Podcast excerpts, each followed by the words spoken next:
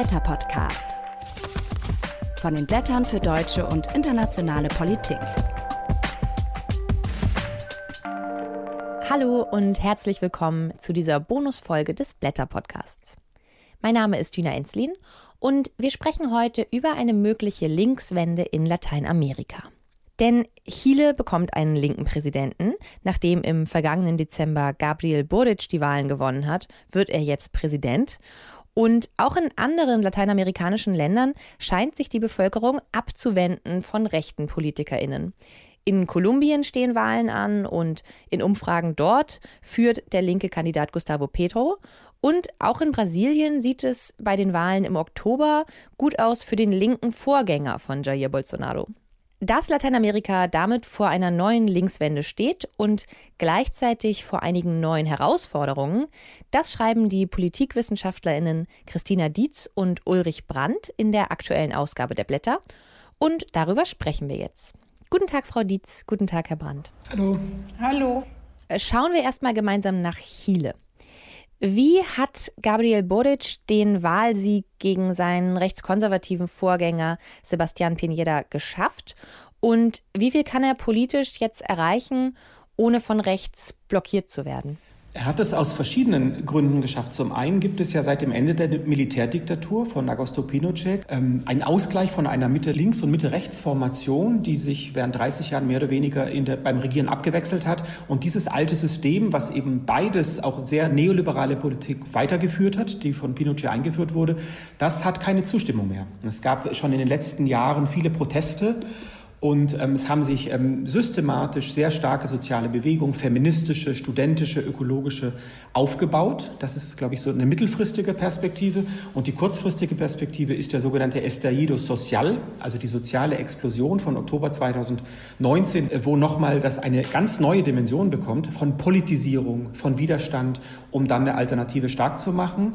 Und eine Beobachtung einer Kollegin von uns, Pierina Ferretti in Chile, die wir auch zitieren im Artikel, äh, macht stark, dass dass gerade seit 2019 viele unorganisierte Menschen politisiert wurden, sich die Probleme, die Alltagsprobleme, die politischen Probleme angesehen haben und jetzt sich gar nicht per se als links verstehen, aber eben dann Bodic gewählt haben.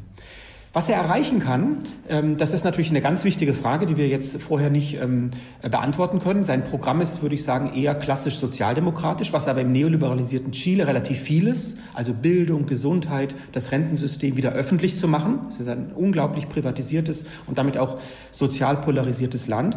Aber natürlich wird die Rechte jetzt versuchen, einen Teil davon ihn zu blockieren, aber ein Teil wird mit ihm auch den Kompromiss machen und wird natürlich schauen, dass sie da auch in der neuen Regierung ähm, ihre Interessen Interessen ein Stück weit durchsetzen. Wichtig vielleicht der letzte Aspekt, dass ähm, die Legislative einerseits das Abgeordnetenhaus eine leichte linke Mehrheit hat, also die wird sicherlich mit Boric zusammenarbeiten, aber der Senat eine leichte rechte Mehrheit und da kann es nochmal auch Blockaden auf der politischen Ebene geben. In Chile wird ja jetzt gerade eine neue Verfassung ausgearbeitet. Welche Rolle spielt denn Boric für diesen Prozess? Aus unserer Sicht äh, sollte er keine zu große Rolle spielen, weil eine Verfassung bedeutet ja, einen Staat neu zu konstituieren, also die Regeln des Staates und damit indirekt auch für die Gesellschaft auszubilden, ist ein sehr legislativer Prozess. Und ein Präsident sollte sich da gar nicht so sehr einmischen und wir hoffen, dass Boric das auch gar nicht so stark macht. Der Vorteil ist aber, dass er sich auch nicht dagegen stellen wird. Wenn jetzt José Antonio Cast die Wahl gewonnen hätte, dann hätte er das natürlich sehr stark versucht zu blockieren. Es gibt ja keine äh, Blockademehrheit der Rechten in der verfassungsgebenden Versammlung. Ähm, das stört die Rechte natürlich auch sehr stark. Von daher hoffen wir, dass er eher sich seiner, ähm, jetzt natürlich in den ersten 100 Tagen wird unglaublich viel passieren, er wird ein Programm versuchen äh, durchzusetzen, dass er ähm, die Arbeit des Konvents, die ja bis zum Sommer abgeschlossen sein soll, ja indirekt unterstützen wird, aber sich auch nicht so stark einmischen wird, weil das ist einfach ein ganz anderer Zeithorizont, wenn wir über eine neue Verfassung sprechen. Hängt das auch damit zusammen, dass das, was da an der Verfassung jetzt geändert wird, gut zu Boric-Programm passt? Also, dass es da eine Übereinstimmung gibt? Ja, natürlich. Also, sind, äh, die Verfassung, der Konvent hat ja 155 Mitglieder und bei der ähm, Wahl zum Konvent im Mai 2021 sind ja sehr viele unabhängige Kandidatinnen und Kandidaten gewählt worden, die progressiv sind. Wir haben Bestimmungen, die Rechte der Natur, eine plurale Ökonomie, das Derecho Universal, also wirklich allgemeine Rechte, die eben ganz stark anti-neoliberal sind. Ja, die Pinochet-Verfassung hat ja sehr starke neoliberale Elemente und natürlich ist das Zusammenspiel Zusammenspiel einer verfassungsgebenden Versammlung eher progressiv, tendenziell links ausgerichtet und eines linken Präsidenten ganz zentral. Also in Chile ist schon einiges in Gange hinsichtlich einer Linkswende. Auch in Kolumbien sieht es ganz danach aus, dass sich da politisch etwas verschieben wird. Hier gilt der linke Gustavo Pedro als vielversprechender Kandidat für die Wahlen im Mai. Wofür steht Petro und lässt sich die Situation in Kolumbien mit der Dynamik in Chile vergleichen? Er steht im Grunde für ein ähnliches Wahlprogramm oder ein ähnliches politisches Programm wie Boric. Das kann man schon vergleichen. Also Pedro hat angekündigt, dass wenn er zum Präsidenten gewählt wird, dass er im Wesentlichen eine sozialdemokratische Reformagenda starten möchte, die darin besteht, dass er auch stärker über eine progressivere Steuerreform tatsächlich Umverteilungspolitiken dann umsetzen möchte. Das wird auch wahrscheinlich am schwersten sein, eine progressive Steuerreform durchzuführen in einem Land, das wir viel, wie viele andere Länder Lateinamerikas natürlich auch verstehen können als eine Steueroase für Reiche. Er hat aber auch gesagt, dass seine Schwerpunkte liegen werden in neuen äh, Ansätzen sozialer Sicherung, in der Stärkung sozial-ökologischer Transformationsprozesse. Das ist absolut neu. So gesehen würde ich sagen, gibt es inhaltliche Gemeinsamkeiten zwischen der Regierung Boric und einer möglichen Regierung unter dem Präsidenten Gustavo Petro in Kolumbien. Darüber hinaus gibt es aber natürlich auch zwischen beiden Ländern gravierende Unterschiede. Kolumbien ist ein Land, das jahrzehntelangen Bürgerkrieg hinter sich hat und einen Friedensprozess versucht zu gestalten, der im Grunde praktisch zum Erliegen gekommen ist. Neue Gewaltausbrüche in allen möglichen Regionen des Landes lassen sich verzeichnen, neue Tendenzen der Militarisierung unter der aktuellen Regierung. Gleichzeitig verfügt die Rechte in unterschiedlichen Bereichen der Gesellschaft, aber auch insbesondere im ländlichen Raum über eine sehr starke und klientelistische Machtbasis. Die zu brechen ähm, wird schwierig werden. Wir haben jetzt gerade schon kurz über die rechten Kräfte in Kolumbien gesprochen. Dann schauen wir jetzt auch noch mal nach Brasilien. Auch da steht bei den Präsidentschaftswahlen im Oktober voraussichtlich eine Linkswende an, denn alle Umfragen weisen darauf hin, dass der sozialdemokratische Ex-Präsident Lula gegen den amtierenden Präsidenten Jair Bolsonaro gewinnen wird. Auch Bolsonaro wird seine Macht sicher nicht kampflos abgeben. Was ist denn hier in Brasilien in den kommenden Monaten zu erwarten? Es wird so weitergehen, wie es jetzt schon ist in den letzten Monaten. Es ist eine unglaubliche Polarisierung im Land auf allen Ebenen. Der Wahlkampf ist nur noch Lula gegen äh, Bolsonaro. Das ist äh, eine sehr auch gefährliche äh, Zuspitzung. Andere Alternativen oder auch Kritiken beispielsweise oder auch Korrekturen ja, an einem ähm, Lula oder an einem ähm, Kurs der Arbeiterpartei sind dann kaum möglich. Und ein Punkt, der mich wirklich besorgt ist, ähm, es gibt ja ohnehin viel Gewalt schon, dass das sozusagen nicht eskaliert. Also dass nicht die Kräfte und die Zuspitzung jetzt in den nächsten Monaten, es ist ja noch einiges hin, ähm, sozusagen immer verzweifelter sind. Die Umfragen sind ja sehr stark für Lula, dass jetzt die ähm, Rechten und auch Rechtsextremen da nicht mit offener oder stärkerer offener Gewalt antworten. Das ist von mir eine ganz große Besorgnis. Dem kann ich zustimmen. Also ich gehe auch davon aus, dass wir weitere stärkere Polarisierungen erwarten dürfen oder müssen, die sich möglicherweise niederschlagen in von beiden Seiten versuchten Massenmobilisierungen, die sich gegenseitig auch ähm, sicherlich diffamieren werden. Sozusagen von der Bolsonaro-Seite erwarten wir jetzt weniger stark in den inhaltlichen Wahlkampf, sondern stärker einen, der vielleicht auch gerade den politischen Gegner stärker als Feind betrachtet und angreift. Das, was eben ja wir auch schon kennen aus dem Wahlkampf zu den letzten Präsidentschaftswahlen, das ist sicherlich wieder zu erwarten. Gleichzeitig ist zu beobachten, dass die Breite der Anhängerschaft von ähm, Lula doch sehr stark darauf hindeutet, dass es schwer sein wird für die Bolsonaro-Anhängerinnen und für Bolsonaro selbst, eine wirklich so eine große, breite Mobilisierung zu organisieren, die tatsächlich vielleicht das, was wir im Moment beobachten, nämlich einen starken Vorlauf Vorlauf in den Umfragen für Lula, dass das noch kippen könnte. Aber wichtig ist, dass es tatsächlich gewaltfrei bleibt. Polarisierender wird es in jedem Fall und möglicherweise noch personalisierter. Das ist sicher zu erwarten. Jetzt haben wir uns einen kleinen Überblick über diese drei Länder verschafft. Die stehen ja alle an verschiedenen Punkten in dieser Entwicklung. Wie lassen sich denn die Situationen in Brasilien, Chile, Kolumbien miteinander in Beziehung setzen? Sind das jeweils verschiedene Momente einer gemeinsamen Entwicklung oder muss man die ganz unabhängig voneinander betrachten?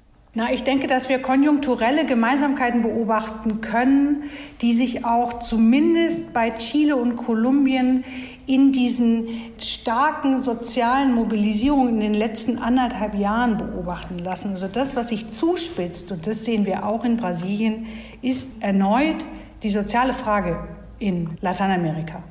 Das hat Gründe. Das ist wiederum Gemeinsamkeit, eine stärkere, noch neuerliche Scheitern und Krise neoliberaler Politiken, insbesondere neoliberaler Politiken im Bereich öffentlicher Dienstleistungen und Sicherungssysteme, sozialer Sicherungssysteme. Absolutes Scheitern. Hier sehen wir ganz klar vor dem Hintergrund der Folgen der Pandemie äh, mit den privatisierten Gesundheits- und Bildungssystemen. Was wir auch sehen an Gemeinsamkeiten ist, dass es neuen politischen Akteur gibt gibt.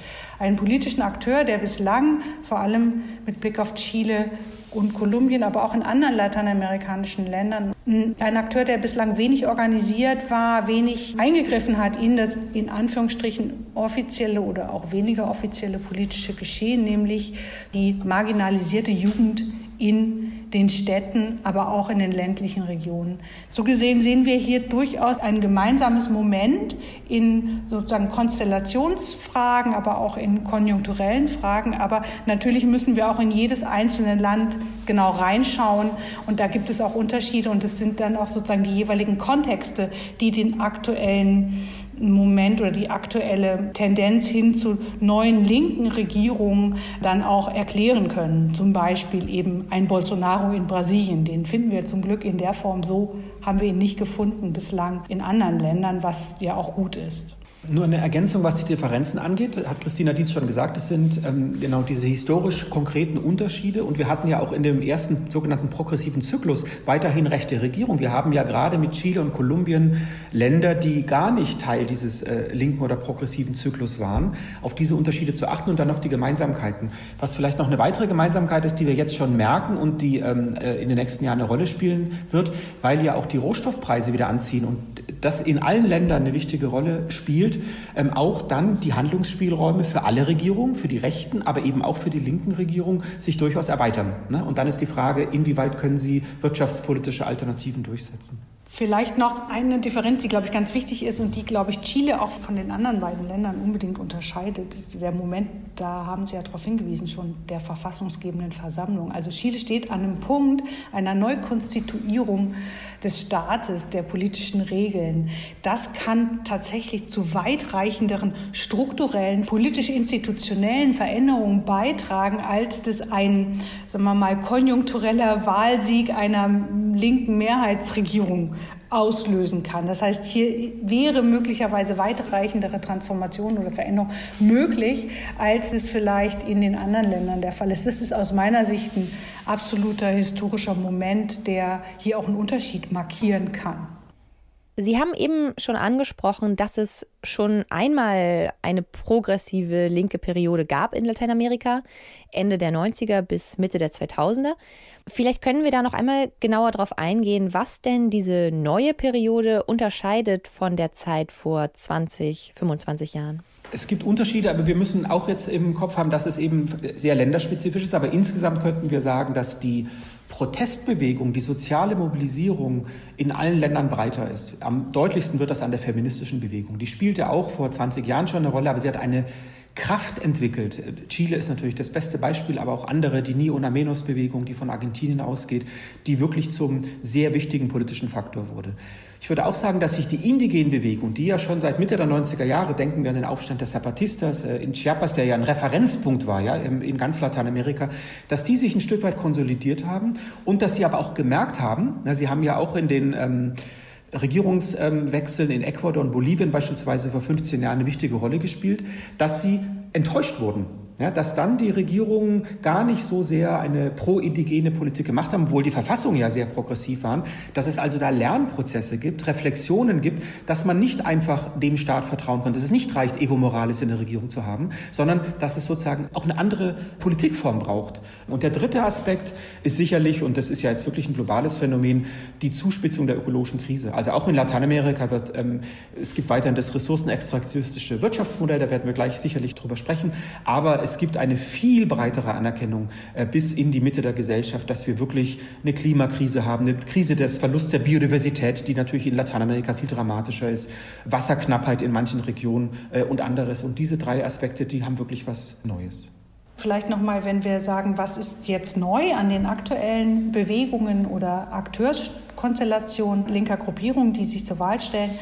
Ich würde Brasilien ein Stück weit noch mal anders bewerten, aber ich glaube, eine Gemeinsamkeit, die wir zwischen Chile und Kolumbien an der Stelle sehen können, ist die breitere Basis, pluralistischere Basis und auch dieses nicht sich auf einen Akteur so zu konzentrieren, also so ein bisschen abzurücken von diesem berühmten lateinamerikanischen Gaudillismo, also diesem alleinigen Führeranspruchssystem, das sich sozusagen ja auch in den progressiven Regierungen der frühen 2000er Jahre immer stark gezeigt hat. Das zeigt sich zumindest bislang in der Buric-Regierung und aber auch in dem aktuellen Team von Gustavo Petro, obwohl Petro Allüren hat, durchaus zu so einem Führer zu werden.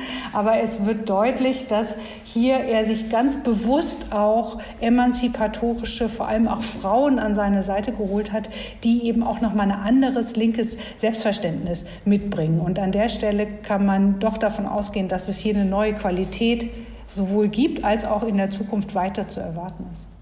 Da würde ich direkt mal anschließen. Jetzt haben wir gesammelt, was schon neu ist. Sie schreiben ja aber auch in Ihrem Text, dass diese neue Generation, progressive linke Generation, die wir jetzt sehen, aus den Schwächen und Fehlern ihrer Vorgängerinnen lernen muss. Also vielleicht nochmal so rum betrachtet, was muss denn jetzt noch neu werden und wie muss sich die Linke erneuern, um auch für die Zukunft gewappnet zu sein?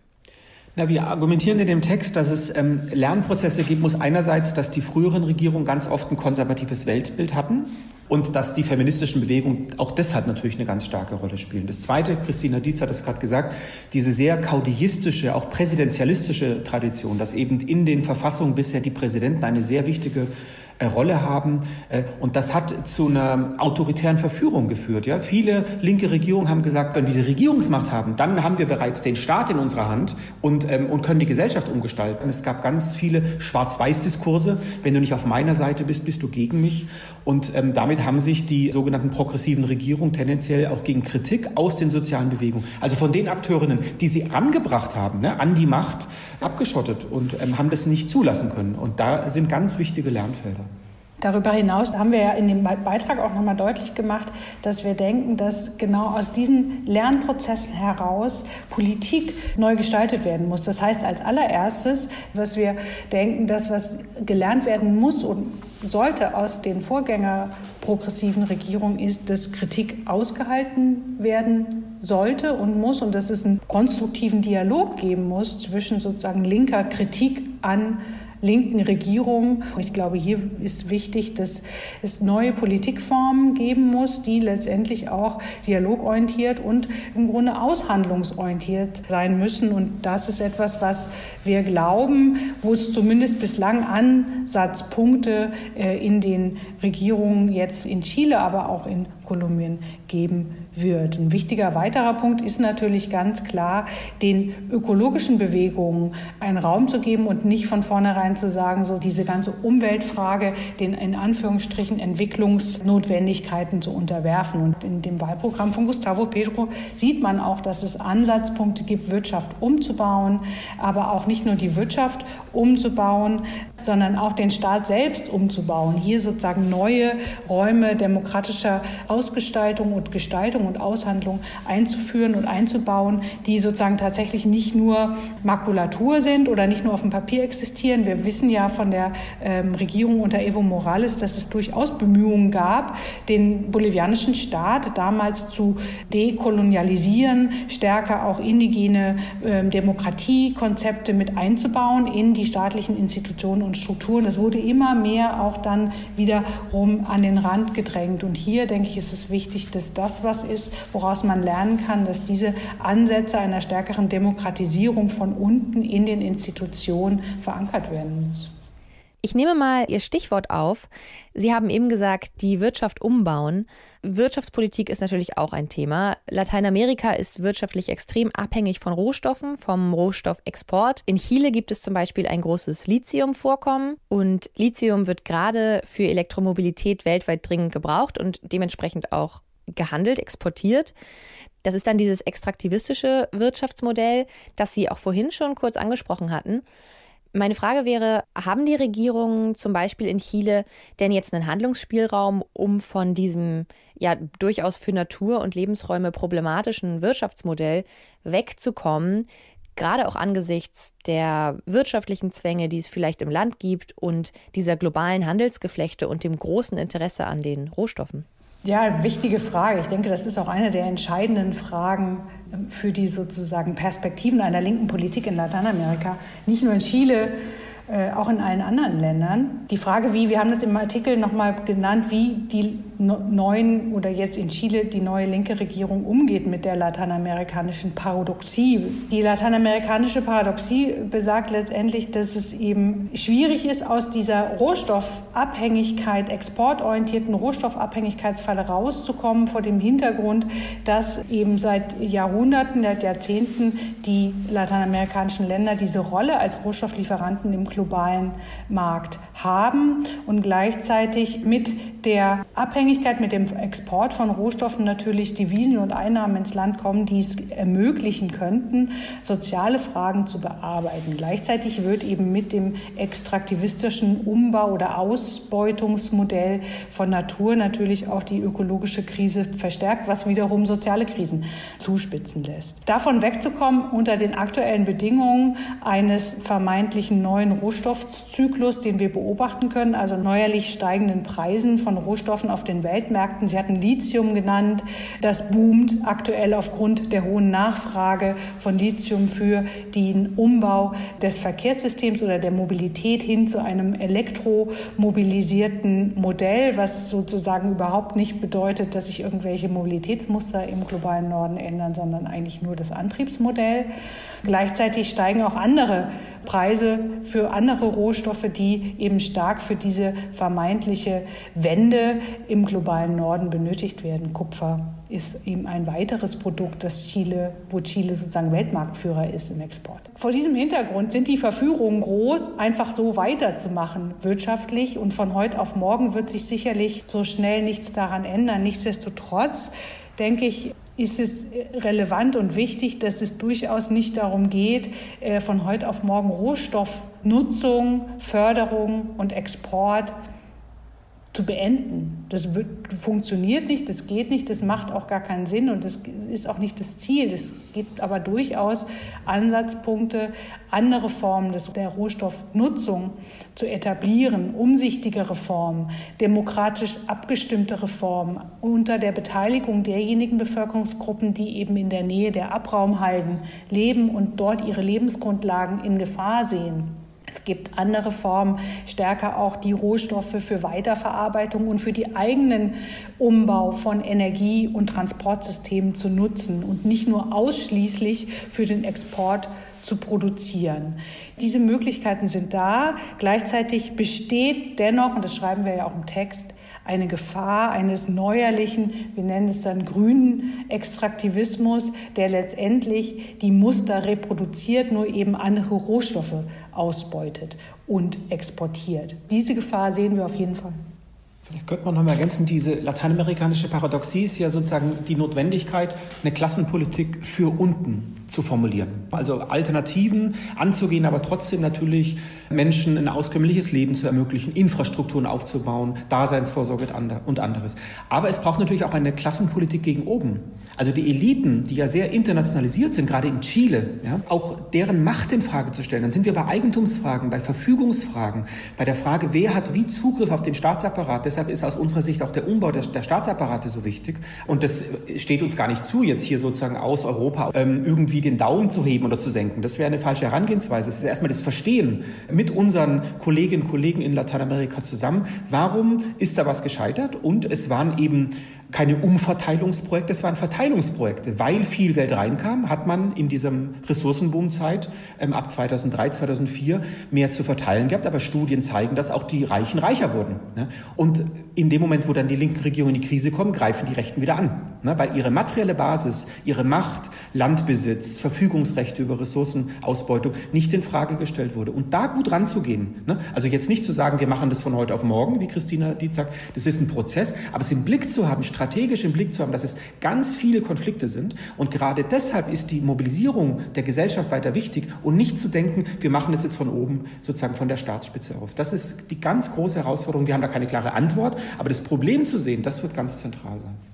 Ja, vor allem in den letzten zwei Jahren sind die Armen ärmer geworden und die Reichen reicher. Die Pandemie hat diese Tendenz absolut verschärft, eine Art Brennglas der Verstärkung sozialer Ungleichheiten. Und diese extremen Auswüchse sozialer Differenzen und Gräben, die die Gesellschaften jetzt prägen in Lateinamerika, da was gegenzusetzen, das wird die große Herausforderung sein. Und dabei gleichzeitig nicht dieser Versuchung zu verfallen, zu sagen, wir nutzen die billigen, in Anführungsstrichen, Einnahmequellen, die wir haben aufgrund der hohen Rohstoffpreise, also der einfachen Formen der Einnahmen, die wir generieren können, sondern wir gehen einen konfrontativeren Weg, tatsächlich an den strukturellen Kontexten, Grundlagen der Ungleichheit, nämlich der Vermögensverteilung, der Reichtumsverteilung tatsächlich anzusetzen und wirklich anzufangen, Vermögende zu besteuern,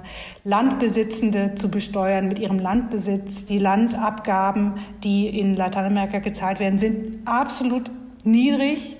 Und das sind Dinge, die tatsächlich angegangen werden müssten. Also sozusagen andere Formen zu finden, Ungleichheiten zu bearbeiten, als über diese lateinamerikanische Paradoxie. Die Linkswende, von der Sie sprechen, die sehen wir jetzt in drei Ländern, potenziell zumindest. Wir haben ja jetzt gerade schon auch über die lateinamerikanischen Gesellschaften insgesamt gesprochen. Was ist denn in anderen lateinamerikanischen Ländern zu erwarten, wenn diese Entwicklung jetzt so weitergeht? Wir hatten ja vorhin schon gesagt, dass wir Gemeinsamkeiten beobachten können in allen Ländern, die wir konjunkturell einordnen können und die eine Zuspitzung bedeuten dessen, was wir vorher schon kannten. Das ist die Zuspitzung eben der Ungleichheiten der sozialen Frage. Ein absoluter Zuwachs auch an Informalisierung von Arbeit, an Abbau von Menschenrechten, insbesondere ähm, geschlechtsspezifischer Rechte und aber auch das neue Bewusstsein für ökologische Fragen. Und ich denke, das ist länderübergreifend. Was wir hier, glaube ich, wichtig beobachten sollten, ist die Frage, welche mal, Signalwirkungen ein möglicher Umbau von Staat, was wir ja angesprochen haben, aber auch langsamer Umbau der Wirtschaft und der, Öko der produktiven Basis, dass wir hier noch mal stärker Impulse setzen können, beobachten können, die vielleicht aufgegriffen werden könnten von anderen Bewegungen, von anderen Akteuren in anderen Ländern. Ich denke, dafür wird jetzt das, was in Chile dann in den nächsten Monaten passiert, wie die Wahl in Kolumbien ausgeht, wie die Wahlen in Brasilien ausgehen werden, das wird Signalwirkung haben, aber nicht nur symbolisch im Sinne von linke Regierungen haben die Regierungsmacht übernommen, sondern auch im Sinne von Inhalten und tatsächlich den Chancen und den Reichweiten struktureller Veränderungen. Ich denke, das ist entscheidender.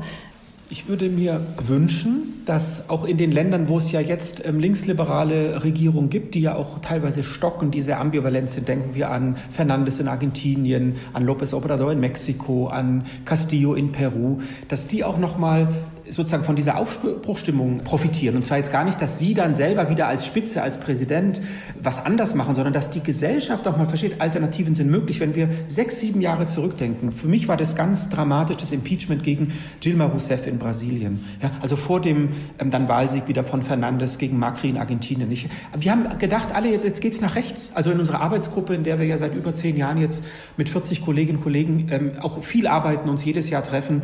Äh, die Einschätzung war, da ist jetzt wirklich was gescheitert und jetzt brauchen wir, es wird einen langen Zyklus geben. Ich erinnere mich noch bis in die Worte, einen langen Zyklus geben der Rekonstruktion von linken Alternativen. Und das ging jetzt relativ schnell, erfreulich schnell. Und diese Dynamik, diese Lernprozesse ernst zu nehmen, das ähm, halte ich für wichtig und ich finde den Begriff der Signalwirkung wichtig. Und vielleicht von mir ein letzter Gedanke ähm, in dieser wirklich depressiv machenden Phase ähm, des äh, Krieges natürlich jetzt in der Ukraine Alternativen sind möglich. Das ist nicht nur die Ausstrahlung auf Lateinamerika und zwar nicht als Naivität, sondern es gibt auch andere Entwicklungen in der Welt. Es gibt auch etwas, wo es wo es anders geht, weil Menschen eine andere Welt wollen, weil sie kämpfen, weil sie sich dafür einsetzen, weil sie sich organisieren. Ähm, das ist ja, wirkt heute so weit weg, ne, weil wir natürlich jetzt zu Recht alle auf die Ukraine blicken, es unglaublich viele Ängste gibt, diesen Rechtsrutsch gibt. Und auch da würde ich immer wieder sagen, deshalb schreiben wir das ja auch bewusst in den Blättern und nicht in irgendeiner Fachzeitschrift zu Lateinamerika, diese Diskussion hier zugänglich zu machen. Das ist uns äh, ganz wichtig. Das sagen die PolitikwissenschaftlerInnen Christina Dietz und Ulrich Brandt. Herzlichen Dank für das Gespräch. Sehr gerne. Gerne. Und natürlich auch danke fürs Zuhören. Die nächste ganz reguläre Folge des Blätter Podcasts erscheint Ende März und zwar wieder mit meiner Kollegin Helena Schmidt. Da wünsche ich euch jetzt schon viel Spaß beim Hören und macht es gut.